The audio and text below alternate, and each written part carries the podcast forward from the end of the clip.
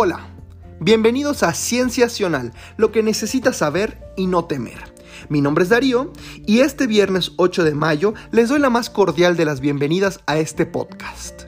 Asimismo, me permito invitarlos a seguirnos en las redes sociales de Herbory, que se encuentran en Facebook, en Twitter e Instagram. Ok, el día de hoy con la intención de que te lleves un conocimiento nuevo, un dato interesante, algo que tú puedas compartir en familia con tus amigos, algo. El día de hoy vamos a hablar acerca de un tema que le causa mucho ruido a la humanidad entera y que probablemente no todos entienden. Y la intención de hoy es que por lo menos estas cosas queden lo más claro posible. El día de hoy vamos a hablar del cáncer. ¿Quieres saber? Acompáñanos. Bueno, lo primero que voy a hacer es invitarte a que vayas por un cafecito, por un té, por un juguito o, por qué no, una cervecita. Te pongas cómodo y vamos a platicar. Vamos a empezar con la célula que si no sabes qué es, te invito a escuchar el episodio de la hemofilia, en donde platicamos mucho acerca de la célula precisamente. Aquí solo vamos a mencionar y a recordar que la célula es la estructura fundamental de la vida. Esto quiere decir que cualquier cosa que se considere viva tiene que tener células, sí o sí. Históricamente, la palabra cáncer se cree que fue utilizada por primera vez por Hipócrates. En cuanto a, la etimología, la palabra proviene del griego carcinoma, equivalente al latín cáncer, que significa o que es relativo al cangrejo. Hipócrates utilizó este término debido a que relacionó el crecimiento anormal con el cuerpo del cangrejo. Propiamente hablando, el cáncer es el nombre de las enfermedades en las que hay células anormales que se multiplican y se multiplican y se multiplican sin ningún control y que pueden llegar a invadir los tejidos y los órganos. Aquí vamos a hacer una pequeña pausa y vamos a recordar que una de las funciones vitales de un organismo vivo es reproducirse. Y la célula no es la excepción. Al ser la estructura fundamental de la vida, también se reproduce. Por lo tanto, tiene un ciclo de vida. Un ciclo de vida que es preciso, que es macizo, que es conciso. Esto quiere decir que determinado tiempo, cada determinado tiempo, la célula es capaz de reproducirse. Entonces, cuando se rompe esta armonía en su ciclo reproductivo, y empieza a reproducirse de manera acelerada y violenta, es cuando podemos considerar que empieza el cáncer. ¿Ok? Al cáncer también se le llama neoplasia maligna, que significa crecimiento anormal del tejido. Las células del cáncer también se pueden diseminar hasta otras partes del cuerpo como por ejemplo a través del sistema sanguíneo. Esto es lo que conocemos como metástasis. Muchas veces me imagino que has escuchado estas palabras, ¿verdad? Estas palabras que probablemente te causan estrés o miedo y que no entiendes realmente qué es. Esto no es otra cosa más que cuando el cáncer se propaga, se disemina, se extiende del lugar en donde nació hacia otras zonas. ¿Ok? Hay varios tipos de cánceres, ¿sabías? Se conocen aproximadamente 100 diferentes tipos. Entre los más comunes son el de la piel, el del pulmón, el del mama y el colorectal. Los vamos a clasificar de una manera en la que tú los puedas entender. Vas a escuchar palabras que probablemente has que las vas a relacionar con otros términos o en otros momentos de la vida que seguramente has escuchado en relación a algún pariente, algún amigo que desafortunadamente haya pasado por un periodo así. El primero en clasificar y el primero que vamos a tocar es el carcinoma. ¿Qué es el carcinoma? El carcinoma es un cáncer que básicamente empieza en la piel o en algún tejido que cubre órganos internos. ¿Ok? Dos, el sarcoma es un cáncer que empieza en el hueso, en el cartílago, en el músculo y también en los vasos sanguíneos. La leucemia, la leucemia, que también seguramente es una palabra que has escuchado, es un tipo de cáncer que comienza en un tejido en donde se forman, donde nacen las células de la sangre, como por ejemplo en la médula ósea. Y hace que se produzca un gran número de células sanguíneas anormales que se reproducen, se reproducen, se reproducen y desafortunadamente ya anormales entran a la sangre. Siguiente, el linfoma y el mieloma múltiple son cánceres que empiezan en las células del sistema inmunitario. Los cánceres del sistema nervioso central empiezan en los tejidos del encéfalo y la médula espinal. El cáncer se menciona en documentos históricos muy antiguos, ¿sabías? Entre ellos, papiros egipcios que datan del año 1600 antes de Cristo, en donde aquí ya se hacía una descripción de la enfermedad. Pero ahora, ¿alguna vez has escuchado la palabra que si es un cáncer benigno, que es un, que es un cáncer maligno, o que es un tumor benigno, tumor maligno. ¿Te gustaría saber qué significa esto? Acompáñame. Básicamente, las diferencias entre tumores benignos y malignos consisten en que los benignos son de crecimiento lento, lento, no se expanden o no se suelen expandir a otros tejidos y rara vez vuelven a aparecer tras ser extirpados. Mientras que los segundos, los malignos, son de crecimiento súper rápido, se propagan, es decir, se extienden a otros tejidos y regularmente reaparecen, ¿sí? con frecuencia, incluso aún después de ser extirpados. Y desafortunadamente suelen provocar la muerte en un periodo variable de tiempo. Todo esto si no hay un tratamiento óptimo. Ahora bien, hay muchas personas que se preguntan, bueno, ¿y el cáncer por qué da o a quién le da? Primero, el cáncer puede afectar a personas de todas las edades de cualquier clase social, incluso a fetos. Pero el riesgo de sufrir los más comunes se incrementa con la edad. Y obviamente vamos a platicar también un poco acerca de los hábitos. ¿Ok? Primero que nada, el proceso por el cual se produce el cáncer se le denomina carcinogénesis pero solamente como dato para que tengas. Vamos a platicar por qué. ¿Por qué da?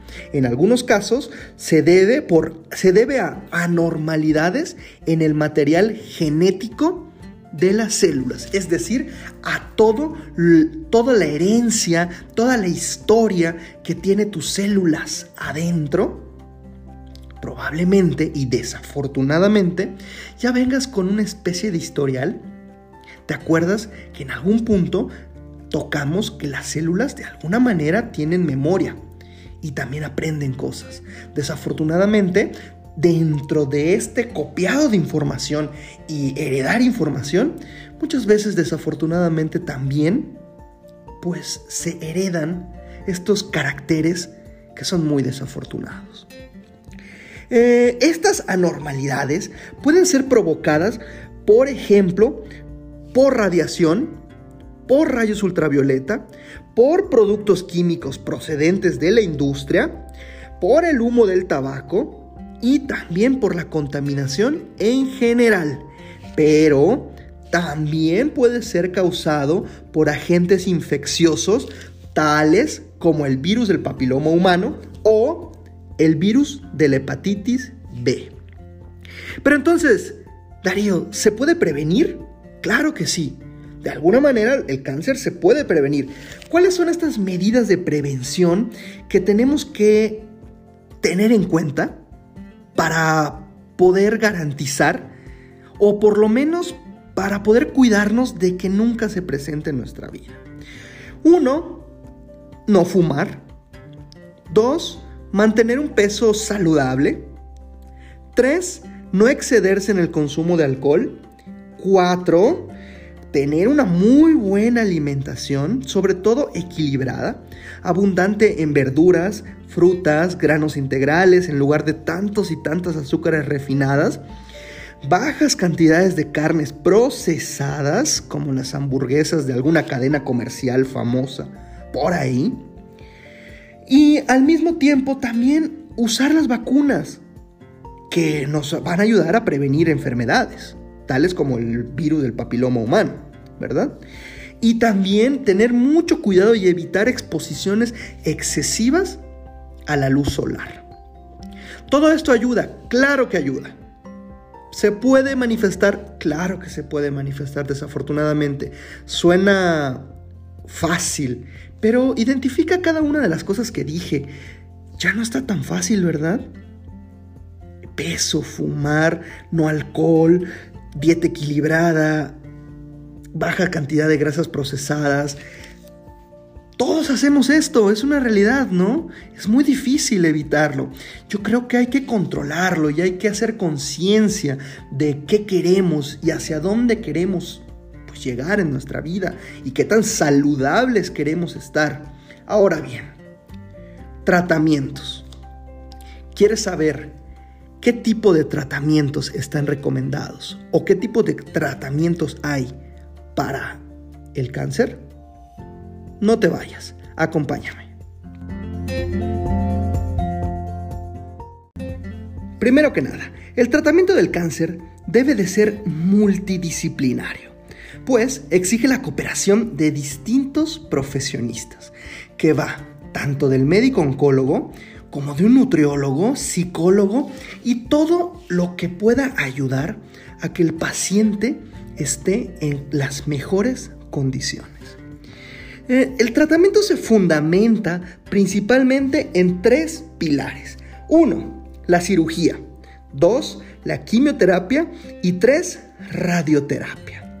Existen otras posibilidades de tratamiento, tales como la hormonoterapia, que es con hormonas, la inmunoterapia, que va directamente relacionado al sistema inmune y al manejo de las células del sistema inmune, así como existen también nuevas terapias que no son citotóxicas, es decir, que no dañan a las demás células.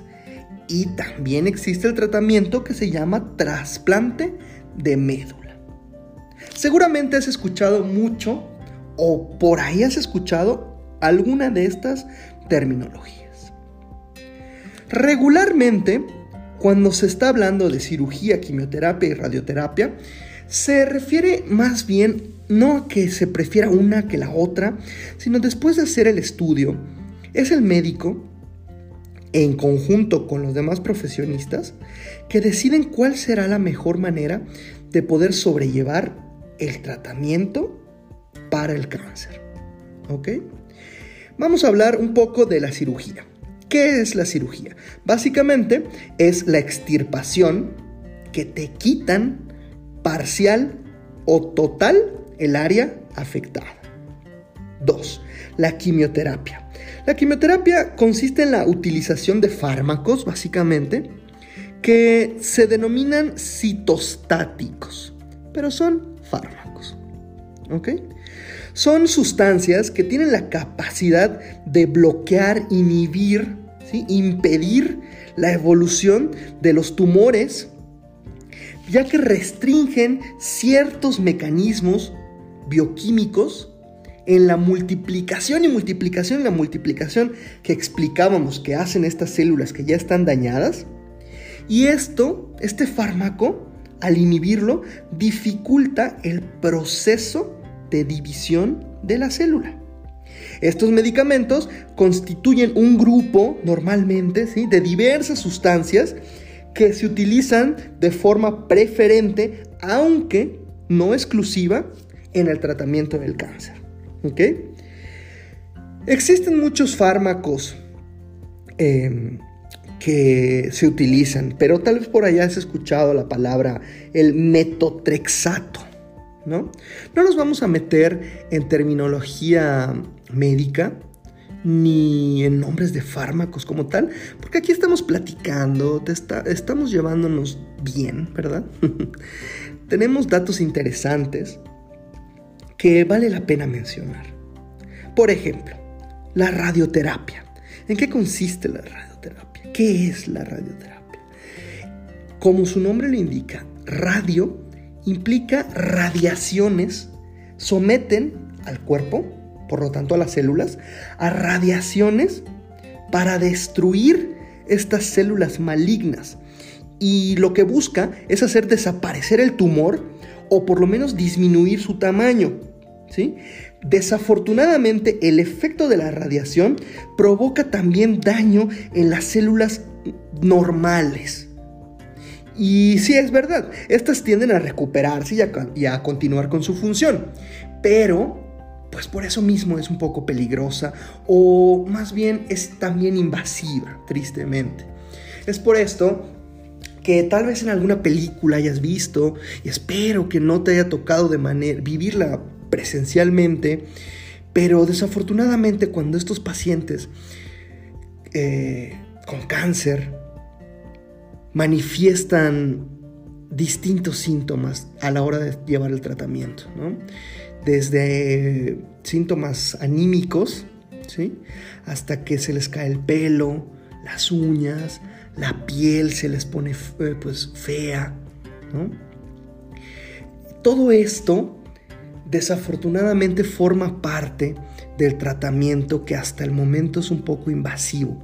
Pero si se sigue usando, ojo, es porque ha sido probado su porcentaje de efectividad, por lo tanto, sirve. Así que deja de, o más bien borra de tu mente estas ideas locas que has visto alguna vez en el internet o en algún lugar o que te ha pasado algún familiar o algo así, donde la quimioterapia no sirve, la radioterapia no sirve y solo te mata. Y bueno, yo ya te estoy explicando cuál es el proceso desafortunado que va acompañado ¿sí? del tratamiento. Cosas buenas, cosas malas, pero se busca siempre la supervivencia del paciente. ¿Sí? Ya también mencionamos que se puede hacer un trasplante de médula ósea como otra terapia alternativa. ¿sí? Ahora, mucha gente tiene dudas acerca de etapas. Es que ya está en etapa terminal, es que no se le detectó a tiempo, es que, ¿qué significa todo esto? ¿Quieres saberlo? No te vayas. Ok, las etapas. Se divide en etapa cero, que es la etapa más larga, que es la etapa de introducción, de inducción. Esta tristemente no es diagnosticable, es asintomática, es decir, no presenta síntomas y puede permanecer hasta incluso por 30 años. Posteriormente sigue la etapa 1. Esta etapa 1 se le denomina también in situ, en el sitio. Esta etapa suele durar entre 5 y 10 años. Aquí se presentan lesiones microscópicas, chiquititas, pero bien localizadas. No hay molestias, no hay síntomas y aquí sí se pueden diagnosticar algunos, como por ejemplo el cáncer de mama, el cáncer de cuello uterino y el cáncer de colon. Luego sigue la etapa 2. En esta etapa la lesión se expande, se extiende de su lugar de origen y puede invadir órganos adyacentes, es decir, que se encuentran junto a donde se originó todo. Esta suele durar de 1 a 5 años aproximadamente. Aquí sí aparecen síntomas. Síntomas que obviamente depende de qué tipo de cáncer sea. ¿sí? Y finalmente está la etapa de que es conocida como metástasis, que es lo que habíamos explicado, que es la extensión, la diseminación de la enfermedad a distintos, distintos órganos o tejidos. Tristemente, por falta de cultura de prevención y de cuidados, muchos tipos de cáncer son detectados en esta etapa. Esto es lo que hay que evitar. Esto es lo que hay que prevenir con información, cuidándonos. ¿sí? Y finalmente, la etapa 4, que se le denomina la etapa 4 o terminal, esta etapa terminal ya es súper progresiva, es desafortunadamente irreversible y ya no responde a tratamientos. Entonces, estas etapas que hemos mencionado, es importante hablar de todo esto. Es importante porque nosotros podemos ayudarnos y ayudar a nuestros seres queridos, amigos, familia, a prevenir, a animarlos, a echarles porras. ¿Sí? Es por eso que hay una jornada eh, internacional de estas mamografías, ¿no? Em, y yo personalmente invito a la gente a que no se quede con síntomas, no se quede con la idea de que un paracetamol va a arreglar todo, que una aspirina va a arreglar todo, cuando lo que puede hacer, lejos de además estar automedicándose, es encubriendo algunos síntomas donde tu cuerpo te está diciendo, oye, algo pasa aquí, ayúdame. Tenemos que ayudar al cuerpo, ¿sí? Entonces, por ahí me preguntaron en algunas de las preguntas, ¿verdad? Que dejaron en las redes sociales, ¿cómo trata la quimioterapia al cáncer? Bueno, los médicos usan quimioterapia de diferentes formas y en diferentes momentos. Vamos a mencionar algunos puntos que incluyen este uso de la quimioterapia. Se puede utilizar antes de la cirugía o antes de la radioterapia para poder reducir los tumores. Esto tiene como nombre quimioterapia neoadyuvante. ¿sí? También, por otro lado, se puede hacer después de la cirugía o de la radioterapia. ¿Para qué? Para matar cualquier célula cancerosa que persista. Esto se le llama quimioterapia adyuvante. Después, se puede usar también como único tratamiento, como por ejemplo los que se utilizan para tratar cánceres de la sangre, ¿sí? como la leucemia. Se puede utilizar también para el cáncer que vuelve a aparecer tristemente después del tratamiento, y este se le denomina cáncer recurrente. También se puede utilizar para el cáncer que se disemina, que se extiende a otras partes del cuerpo. Y este se le denomina, como habíamos dicho, cáncer metastásico. ¿Ok? Entonces, es importante debido a que en algún momento de la vida, si nosotros no nos cuidamos y si seguimos con una alimentación, pues, que no es balanceada, si seguimos exponiendo nuestro cuerpo a excesos de alcohol, contaminación, humo de tabaco, etcétera, etcétera, en algún momento se nos va a presentar esto. Tengamos el historial genético o no lo tengamos. Hay que prevenir. Vamos a concluir. Acompáñame.